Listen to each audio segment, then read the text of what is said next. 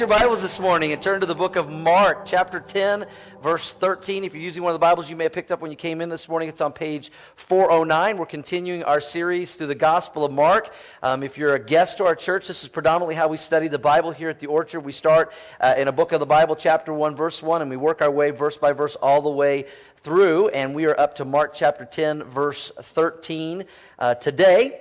Um, as we've seen so far in the first 10 chapters of Mark, and as you read the Gospels and you follow the life of Christ and especially watch his teaching, Jesus uses a lot of different methods to teach and, uh, and to help people understand spiritual truths. He, we've seen him use symbols, we've seen him use miracles, we've seen him use parables. Today, he's going to use paradoxes. How many of you guys have ever heard of a paradox? Raise your hand, okay? Someone wants to find a paradox in this way, and I got it in your notes. It's a statement that seems to contradict contradict itself, yet expresses a valid truth. A statement that seems to contradict itself, yet expresses a valid truth. And we're going to see Jesus use some of these paradoxes to teach us some principles today. But I came up with some uh, pictures of some paradoxes, and these are kind of some funny paradoxes. So let me, let me show you these, these, all right? I don't know if you guys can read that. A bottomless pit, 65 feet deep.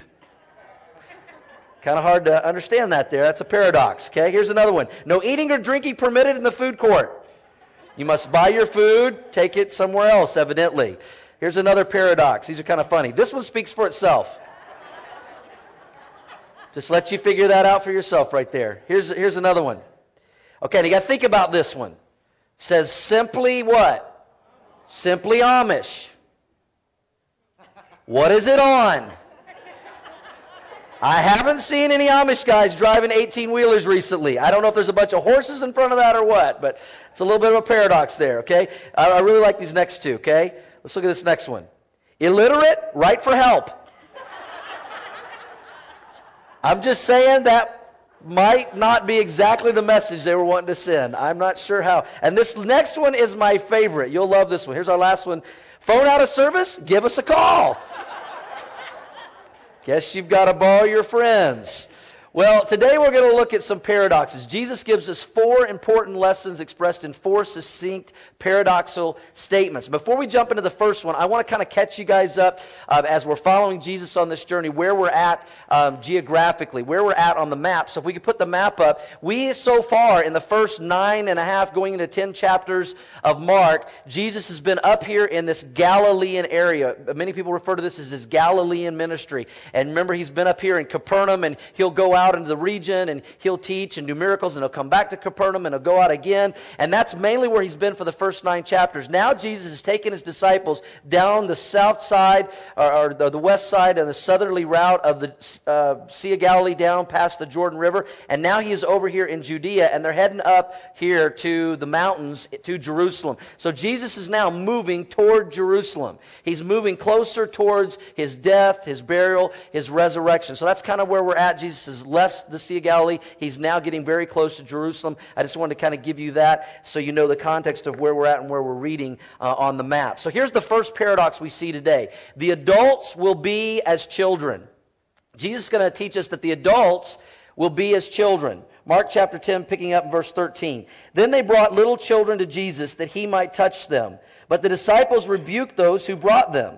But when Jesus saw it, he was greatly displeased and said to them, to his disciples, Let the little children come to me and do not forbid them. Why? For such is the kingdom of God. And as we've learned throughout the book of Mark, he's talking about not a literal kingdom, but a spiritual kingdom how we get saved, how we come into the family of God. He says you got to come like a little child. Assuredly, verse 15, I say to you, whoever does not receive the kingdom of God as a little what, church? As a little child will by no means enter it. And he took them up, the children, in his arms. He laid his hands on them, and he blessed them, blessed the children. You know, at this time, parents would have wanted to bring their children to a rabbi like Jesus, a teacher, a spiritual leader, and hope that he would touch them and bless them. And of course, at this time, Jesus was the most famous of all the rabbis, and word was spreading about him. And so that's probably what's going on. But when he brings these children to Jesus, what do the disciples say? What, how do they react? Do they say, hey, come on, bring the kids on up here? No. They're like, no, he doesn't have time. Send them away. Don't bother Jesus right now. And Jesus' reaction to that, what his disciples did in verse 14, it says he was greatly displeased. In the original language, that could be translated, he was pretty ticked off. Jesus was mad. I mean, this is very strong Greek words here when it says Jesus was greatly displeased. He was very upset at his disciples for not allowing the children to come to him and, and be blessed and to sit with them. And, and Jesus here is letting the disciples know that children are a better example of people in his kingdom than even adults. You know, we tend to ch- tell children to behave like adults, but Jesus tells the adults to model themselves after the children in this story. Now, how can adults do that? What does Jesus mean by this? Well, here's the paradox. Adults, Jesus is saying, should be like children. He's not talking physically speaking, but what, church? Spiritually speaking. Have you ever heard a phrase called, uh, like this, childlike faith? We need to have childlike faith to come to Jesus, to accept Him, to, to come into His family, to be a part of His kingdom. That's exactly what Jesus is talking about here. Having, as adults, childlike faith, wanting to be in the arms of Jesus, wanting to be with Jesus, believing Him, trusting Him, having faith in Him. You think about a child's complete dependence and trust upon their parents, especially when they're very young, when they're, when they're very little.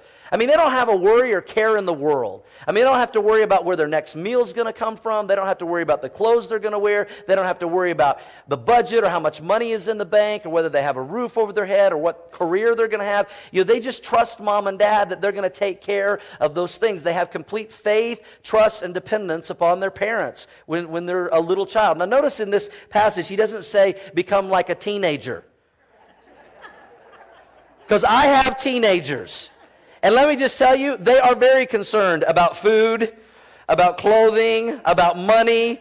When's our next meal, Dad? When are we going to eat? Hey, I need some money, Dad. Hey, I need. So it's children here. He's saying, have faith like little children that show complete trust, faith, dependence upon our Heavenly Father and trusting in Him. You see, people get into God's kingdom his spiritual kingdom, salvation, eternal life. We get into that like little children. How did, how did we come to Christ? We came helpless. We came, we came to God unable to save ourselves, totally dependent upon God's mercy and grace to save us. If that's how you got in the kingdom, say yes. And that's how everyone has to come with childlike faith and trust and dependence upon God. And here's something, though, for you that, that, are believers, and I know many of you have accepted Christ. You came with that childlike faith, whether you realized it or not, realizing you could do nothing of yourself, fully putting your faith and dependence and trust on God. But you know what? We enjoy God's family and His kingdom the same way. That faith should not stop once we accept Christ. Amen? The Bible says, the just shall live by faith. And, and, and that means that we believe that our Heavenly Father loves us more than we can ever fathom and imagine. He loves us more than any parent loves their child. And as a parent, you know how much you love your children. God loves us so much more because it's perfect, it's unconditional.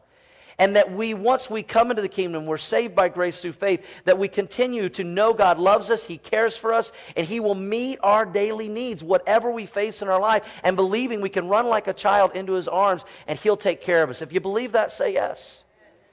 We come into the kingdom with childlike faith. We continue to enjoy the kingdom with childlike faith. You know, you look at a little kid, a little child, they get hurt. What do they want? They want mom.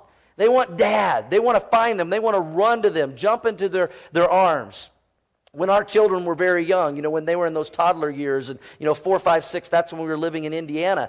And that's one of the things I kind of miss about the Midwest. We had great thunderstorms in the Midwest. You don't get those quite as much in Colorado, but man, great thunderstorms. And I remember, you know, as soon as that first crack of thunder would happen, here would come two children flying into our bedroom, you know, jumping into our bed, wanting to be with mom, wanting to be with dad. I remember as I used to come home in those early days, you know, I'd barely walk in the door, and bam, bam, one kid on each leg. Dad, dad. You know, they wanted to be with dad. They wanted to run to dad. You know, my kids are teenagers now. They, they don't do that as much, and they've kind of grown out of that, and that's understandable. But I, you know what I love? As a lot of you have young children in our church, and many times I'll be standing out in the courtyard after service greeting people and telling them goodbye. And there'll be sometimes a line of people wanting to talk. And, and, and, it, and some, some, there's certain little children in our, our church, you know, four or five years old. And it doesn't matter who's in line. They butt right to the front of the line. Bam, Pastor Doug. And they give me a big hug. People behind them are like, hey, you just cut in line.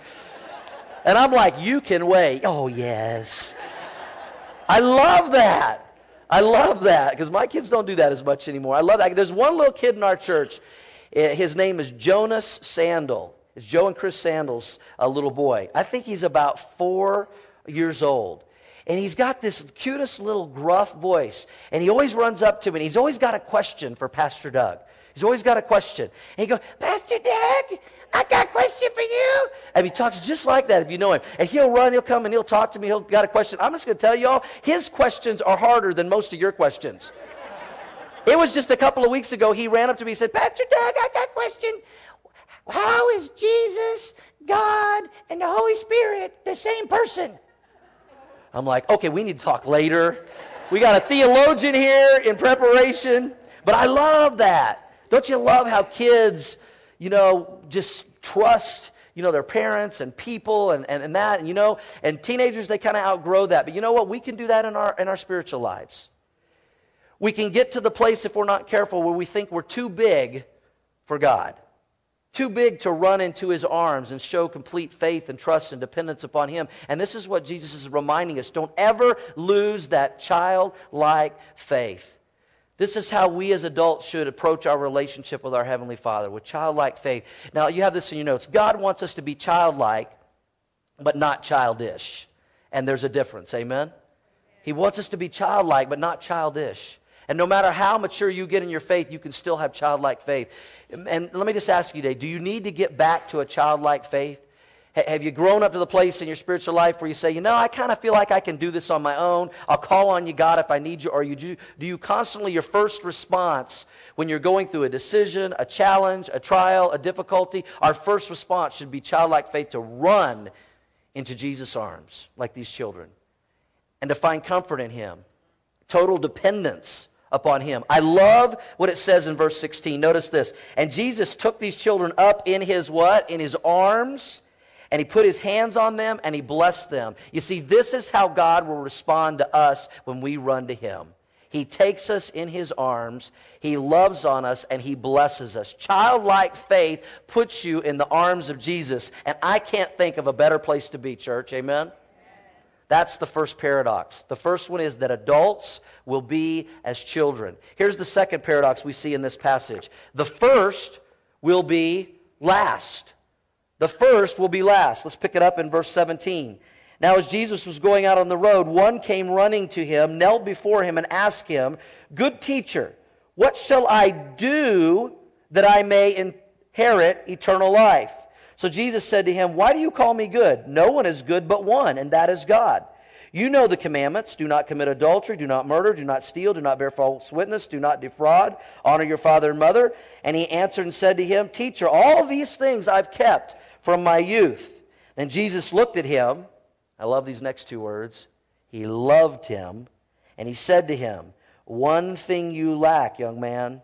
Go your way, sell whatever you have, and give it to the poor, and you'll have treasure in heaven. And come and take up your cross and follow me. This man, young man, was certainly faced with a big decision. And let's, let's see what he did. Verse 22. But this young man was sad at Jesus' word, and he went away, how? Sorrowful. And he had, why? Because he had great possessions. He went away the same way he came to Jesus, really empty spiritually. You see, we've just learned about childlike faith. And this, as you read the other Gospels, tells us some other details about this young man that he was young, he was rich, he was a ruler. This is the story of the rich young ruler that came to Jesus. And we just learned about childlike faith. This rich young ruler was the poster child for the opposite of childlike faith. What was the first thing he asked you? He said, I want eternal life. And he said, What do I need to what, church? What do I need to do? He thought, like most people, I got to do something to get saved. I got to do something to get into heaven. I got to do something to have eternal life. 98% of all religions tell you if you want to go to heaven, if you want to have eternal life, then you got to do certain things. Yet the Bible says just the opposite. It's not about what we do, it's about what Jesus did, and we simply accept that as a gift by faith. And this young man is a picture of the opposite of that. Now, obviously, this young man had a spiritual interest. He wanted eternal life. Verse 17, when he comes up to Jesus, something was missing in his life. Even though he was young, he was powerful, he was a ruler, he had money, he was not satisfied. Something was missing. And so he had heard about this Jesus of Nazareth, and he probably thought, maybe this guy can, can give me what's missing in my life. And notice how he addresses Jesus here. He says in verse 17, he calls him good teacher. Now, that doesn't sound like much to us, but in that Jewish culture, the Talmud itself said, don't call anyone good, because to call someone good means you were saying they were sinless. Now, we all know and understand that Jesus was good, he was sinless. But this young man probably did not understand this, and that's why Jesus questions him about it. And when he said good teacher, he was, this was really a no no. And probably the disciples and everybody kind of, oh, whoa, do you really know who you're talking about here? I mean, do you, do you understand what you're saying? And Jesus is not correcting him, saying that he's not God or he's not sinless, but rather he's asking this young man, do you really know what you're saying? Do you really know who you're talking to? Or are you just trying to flatter me because you want something from me, which was probably the case? And in verse 19, because this young man thought, he was very confused theologically and spiritually, thought that he had to do something to, to get eternal life. In verse 19, what does Jesus do? He says, okay, if you think there's something you can do, how about these commandments? And he quotes six of the Ten Commandments. And he specifically mentions the six that are, are, are, commandments toward man. The first four are toward God, the other six are toward man. He's like, okay, if you think you're good enough to get into heaven and have eternal life on your own. How, you do, how have you done with these six commandments? And, and what does the young man say? He's like, Oh, yeah, I've kept all those. Yeah, right. You know he's lying. There's no way anybody has kept all of those at all times. I mean, this guy is kind of pious. He thinks it's about work. It's kind of like me asking you guys this morning how many of you guys did not sin one time last week? Raise your hand. Now, if anybody around you raises your hand, they just sinned because they just lied to all of us, right? Because we all sin. We, we make mistakes. And so this, he's trying to point this out to this young man. If you think you can be good enough. So he quotes, you know, uh, the law, six of the Ten Commandments, and he's saying, how have you done with these? And, and let me just mention this, church, so we don't forget. Jesus isn't saying if you keep the commandments, that's how you get eternal life. He's actually saying you can't keep the commandments. That's why you need a Savior.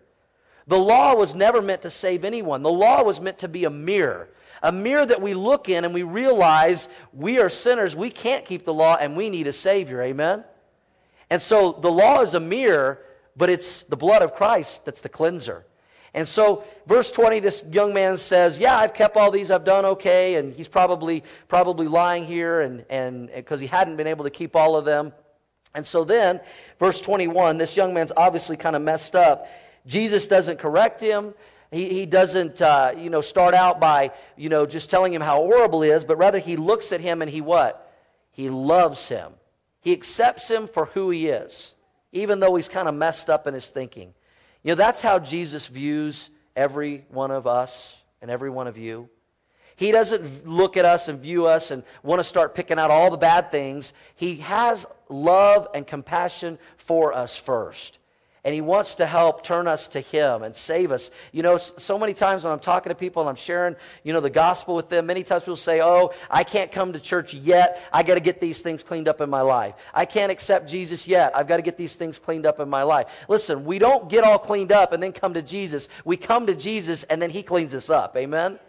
And, and this is a great example how Jesus responds to this young man, how we as individuals should respond to people that don't know the Lord, and how we as a church should respond to people.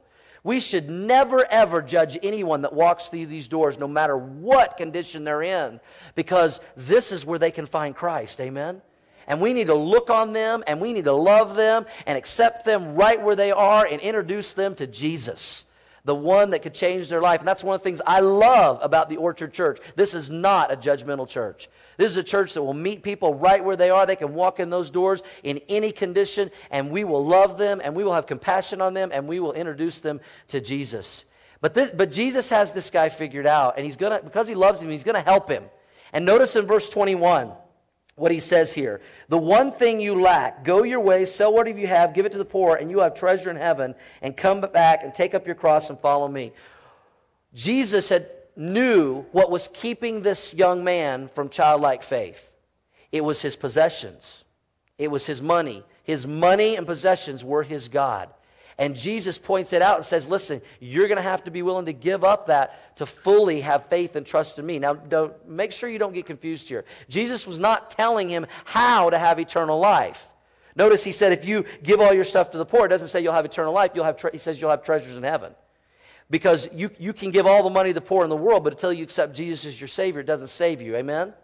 He's just pointing out to him the thing in this young man's life that was holding him back from full surrender and faith in Jesus. It was his things. He was trusting more in his things and his possessions and his money than being willing to trust fully in faith in Jesus. Jesus was letting him know that his riches, power, and success were keeping him from childlike faith and fully surrendering to Jesus. Let me ask you this morning what is keeping you from full surrender to Jesus?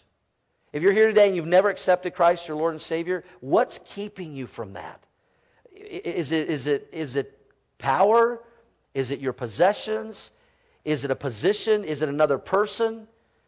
Be willing to let go so you can put your full faith and trust in Christ. You know, Jesus points out here, and he's going to expound on this in just a moment, that rich people are really hard to reach, very wealthy people. And we found that to be true even right here in the United States. You know, it's really interesting. You go to, you know, when we go on our mission trips, when we go to Haiti, when we go to the Philippines, and we go to some of these third world countries, they are so open to the gospel. And one of the reasons is because they're not so tied down to stuff, to money and possessions and things. And for them, it's a blessing they don't have all that because it makes it easier for them to come to Christ. You know, Shelly and I learned this firsthand because for a year, before seven years ago, before we planted the Orchard Church, we thought we were going to plant a church in Castle Rock. And for a year, we were planning to go to Castle Rock and plant a church. And then as I began to study the area and do demographics and talk to other pastors, I found out a statistic that was very alarming to me that 27 church plants went into Castle Rock and all died within the first year. Now, there have been some churches that have made it there and are doing well there, but you know what? That's a pretty affluent area. And not everybody, but some there probably feel like, you know what? I don't need God. I look, I look at my house, look at my car, look at all that I have. I don't need. And we have to be very careful. And listen, it's not bad to have nice things as long as those things don't have us. And that was the problem with this rich young ruler. They had such a hold on his life, it kept him from childlike faith and full surrender to Jesus. Now, Jesus uses this young man as a teaching opportunity to his disciples to reveal this paradox that the first shall be last. Look at verse 23, what happens. Right after this young man refuses childlike faith, then Jesus looked around and said to his disciples, Here's the teaching lesson. How hard it is for those who have riches to enter the kingdom of God. Notice he said it's hard, it's not impossible how hard it is. And the disciples were astonished at his words. But Jesus answered again and said to them, Children, how hard it is for those who trust in riches to enter the kingdom of God. Do you notice the difference? Jesus changed it. The first time he said, How hard it is for those who have riches. The second time he says, How hard it is for those who trust in riches. See, it's not wrong to have them, but if you're not careful before long, you'll begin to trust in them. And when you trust in riches and possessions, it's hard to have childlike faith and trust in, in Christ and trust in God. Verse 25, Jesus says it's easier for a camel to go through the eye of a needle than for a rich man to enter the kingdom of God. And they were greatly astonished. His disciples were astonished at what Jesus was saying and saying among themselves, Who then can be saved? And the reason they were confused by this, because in that Jewish culture in the first century, people thought that if you had great possessions and money, that was a sign of God's blessing on your life. And Jesus is saying, it may be, it may not be. And so they were kind of trying to understand this themselves. But Jesus looked at them and said, With men, it is impossible for rich people to get saved, but not with God. For with God, how many things are possible? All things. God can change someone's heart. Amen? God can change someone's life. Then Peter began to say, Peter's always got something to say. We've seen that throughout Mark. Then Peter began to say to him, See, we have left all to follow you. You know, Peter's trying to brag. He's like, okay, we're not like the rich young ruler. We've left everything, Jesus, to follow you. So what, we're, what, what's in it for us? What do you got for us, Jesus? Because we've given up everything, unlike that rich young ruler.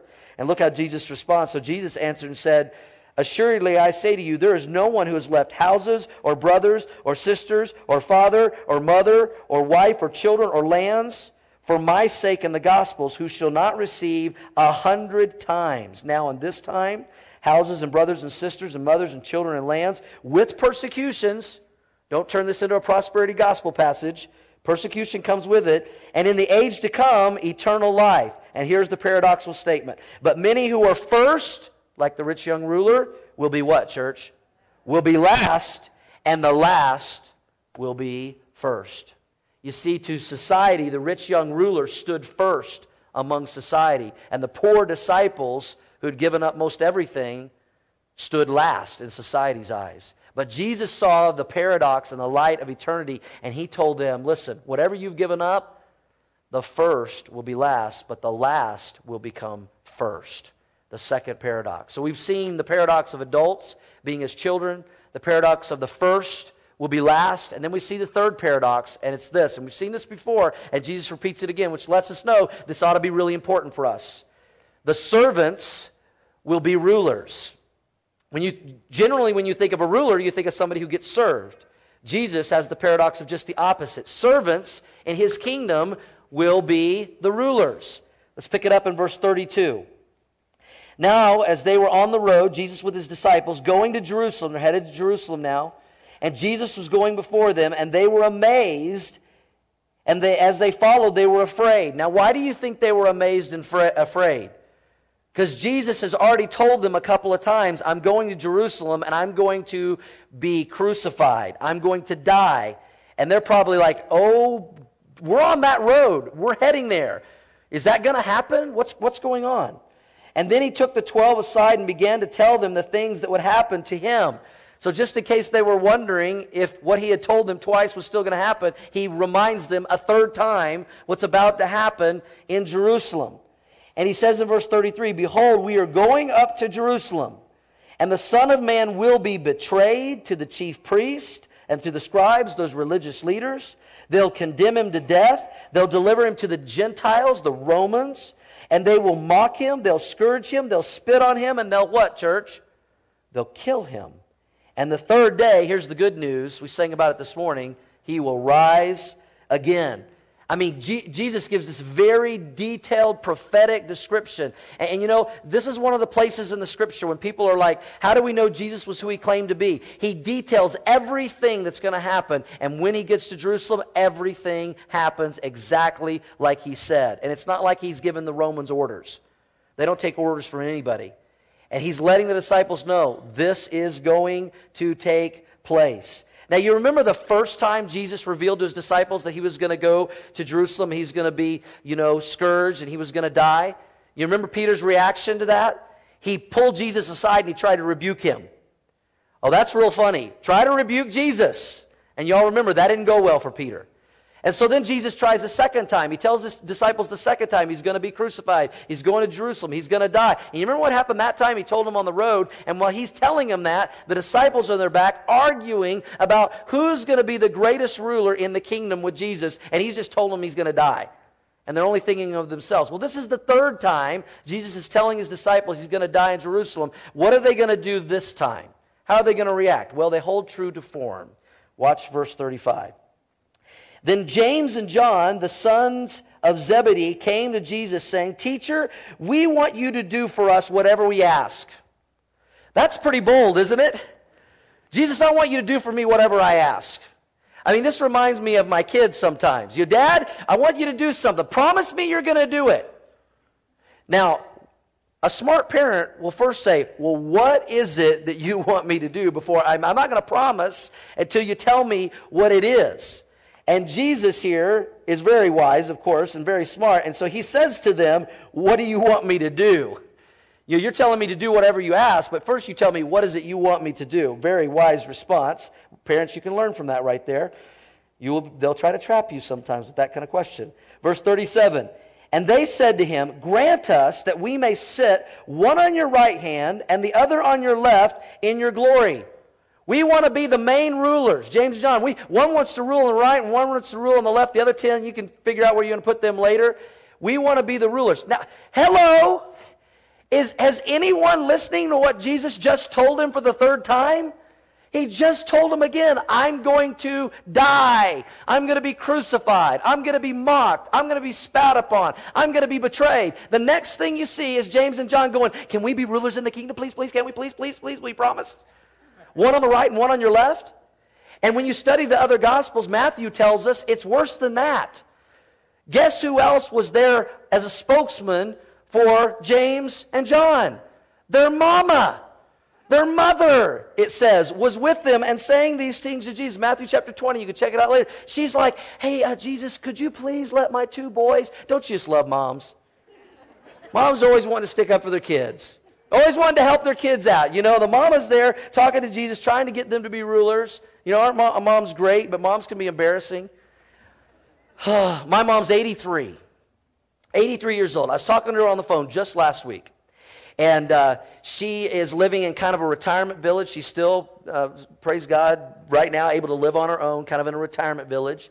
And she said, I've been going to a Bible study uh, at my retirement village. I'm like, oh, that's great, Mom. That's awesome. She goes, I need you to send me all of the CDs of all of your messages for the last seven years. I'm like, why, Mom? She goes, because I've told them at that Bible study, you're the best preacher in the world and I want them to listen. I'm like, Mom, come on. I said, it's on the internet. Oh, I don't deal with that stuff, you know. You know, and then we get this, the mom here doing the same thing. You know, I, I, I've loved watching the Olympics. Have you guys enjoyed the Olympics? I'll tell you one of the things I've enjoyed watching the Olympics more than watching the athletes is watching the parents. Watching the parents in the stands, you know, Ali Rasmussen, I think it is, Rasmussen, that won the gold in the floor. You know, she's doing the exercise. They got like one on her and one on her parents in the stands, and they're like, oh, oh, oh, you know what I mean? They're doing, that's all I'm doing. Okay, I'm going to hurt something. You know, and, and the parents are like, yeah. I mean, I, I love watching the parents. And that's what you got going on here. You got this mom trying to get her two sons to be rulers, and they're talking to Jesus, and he's just told them about his death. And then look what happens in verse 38. But Jesus said to them, You do not know what you are asking. Are you able to drink the cup that I drink and be baptized with the baptism that I am baptized with? And they said to him, We're able. Bring it on. Bad response. So Jesus said to them, You will indeed drink the cup that I drink and with the baptized, baptism I am baptized with, you will be baptized. Now, Jesus here is not talking about water baptism. He, he's not even talking about spiritual baptism. He's talking about drinking the cup of God's wrath, of death. That's what he's talking about, being baptized into the suffering that he's about to experience in Jerusalem. And Jesus said, Okay, you're going to get what you asked for. It is going to happen to you. And you know what history tells us? James was the first disciple martyred for his faith. And John, we know, went through incredible persecution, was almost boiled to death, and then was exiled to the Isle of Patmos. And so they did experience what Jesus was going to experience to some degree. And Jesus says, But to sit on my right hand and on my left, to rule in that way, is not mine to give, but is for those from whom it is prepared. And when the ten heard it, the other ten, they began to be greatly displeased with James and John. Of course they did. They're probably mad because they didn't think of this idea first. Oh, I can't believe they asked to be rulers on right and left first. We should have thought of that. You know, again, who are they thinking about? They're all just thinking about themselves. They're not thinking about Jesus. They're not thinking about others. They're thinking about how they're going to rule. But Jesus called to called them to himself. He's teaching opportunity again. Called the disciples to him, and he says, You know that those who are considered rulers over the Gentiles lord it over them like dictators. And their great ones exercise authority over them. Yet it shall not be so among you. Jesus says that's not the way a Christian acts. That's not our MO. That not us. But whoever desires to become great among you shall be your servant. And whosoever of you desires to be first shall be slave of all, or servant of all. For even the Son of Man, Jesus, did not come to be served, but to what, church? Serve. And we've seen that chapter after chapter, verse after verse. We're going to see him serve all the way to the cross to die for us. For even the Son of Man did not come to be served, but to serve and to give his life a ransom for many. Here's the paradox Jesus is saying, In my kingdom, rulers aren't served, the servants are the rulers. You want to rule? Then serve others. And this is a pattern throughout Scripture with all of God's men. Before they were put in positions of authority and power, they first were humble servants and they were teachable. You see it in the life of Joseph, Moses, Joshua, David, Timothy. The list goes on and on. And then the greatest example right here in Jesus himself. Listen, if it was good enough for Jesus, it's good enough for us. Amen? What, what does Christian mean? It means little Christ, to be Christ like. And Christ was the epitome of servanthood, serving others, putting the needs of others, and thinking of others before himself. The servants will be rulers in his kingdom. The first will be last. The adults will be as children. And then we see the last one, number four. The poor will be rich. You're going to love this. The poor will be rich. Now they came to Jericho. Now they're only about 15 miles from Jerusalem, heading up the road. And as Jesus went out of Jericho with his disciples and a great multitude, blind Bartimaeus, the son of Timaeus, sat by the road begging. Now, the reason there were lots of people at this time was because, as we know in the scriptures, we're going to see, this was the time of the Passover. And all the Jews were making their yearly pilgrimage to Jerusalem for the Passover feast and the Passover celebration. So there would have been thousands of people, and there's this one blind beggar mixed into the crowd of hundreds, maybe thousands of people, and he's on the road.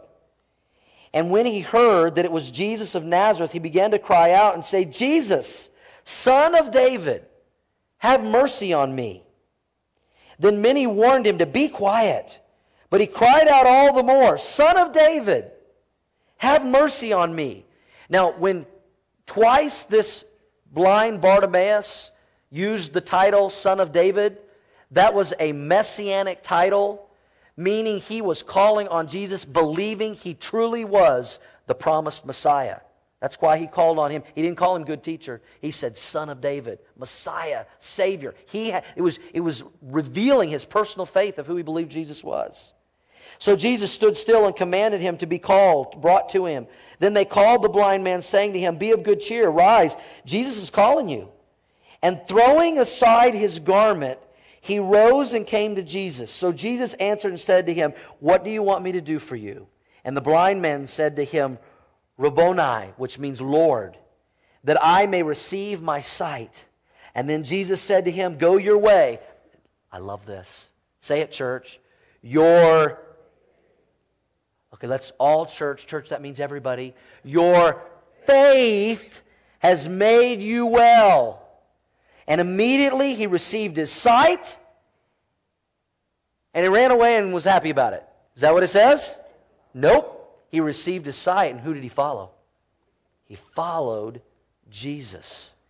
If the rich young ruler was the poster child for the opposite of childlike faith, Blind Bartimaeus is the poster child for childlike faith.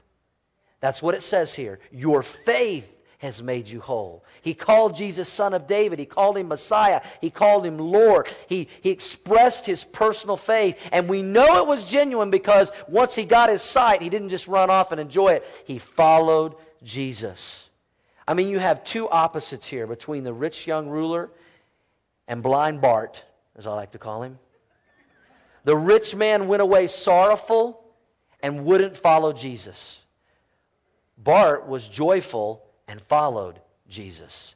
The rich man left, wouldn't leave his riches. He wouldn't, he wouldn't put his faith in Christ because he had too much stuff and too much possessions, and he, he wouldn't leave his riches. And he left with nothing. He came wanting eternal life, but he left with, the, even though he had his riches, he really spiritually had nothing. Blind Bartimaeus had nothing. He was just a blind beggar, but he left with everything following Jesus. The poor in the story became what? Rich. The poor became rich. And I love this. This is what kept me up at night waiting to show you guys. Look at verse 50. And throwing aside his garment, he rose and came to Jesus. Who threw aside his garment? Blind Bartimaeus. History would tell us that he was, you know, they had those long cloaks and he would have been sitting probably on the side and knowing, you know, it'd be like, you know, going to the Rockies game, and a lot of times you'll see people needing money, and they'll stand there because they know hundreds of people are going to come by. And so blind Bartimaeus is a blind beggar, and he's sitting there on the side of the road, and he's got his garment draped out in front of him like this. And he's sitting on the road, and people would toss some coins if they felt, you know, sorry for him and, and, and pity toward him. They would, they would give some money if they were gracious towards him. And so he probably had some coins and some money laying on that garment. But as soon as his, he has the opportunity to come to Jesus, it says he throws aside his garment. You know why? Because he didn't need it. And he didn't need the money. And he tosses his money aside and he runs into the arms of Jesus and he receives eternal life and he follows Jesus. Just the opposite of the rich young ruler who would not leave his possessions and give it up and come to Jesus. He tosses it aside, comes to Jesus, and follows Jesus. I love that. What an awesome picture for us. One not willing to give up anything and leaves with nothing, thinking he's holding on to stuff. One who's willing to give up everything comes to Jesus and he has everything. What a paradox. It reminds us of what Jesus told us in Mark 8:35. Whoever desires to save his life will lose it. But whoever loses his life for my sake, Jesus says, and the gospels will what? He'll save it. Now here's the paradox for us as we close this morning. If you and I let go of whatever is holding us back from fully following Jesus and run to Him, we have everything. We have everything. But if we hold on to whatever is holding us back from Jesus, we may still have what we're holding on to, but really, spiritually, we have nothing. Let me ask you this morning, church which man does your life represent? The rich young ruler who's holding on to things that keeps us from childlike faith in Jesus, or blind Bartimaeus who's willing to say, you know what, I'll give up whatever it takes to come to Jesus because I know in coming to him, I really lose nothing. I have everything. Which man does your life represent this morning? Would you bow your heads?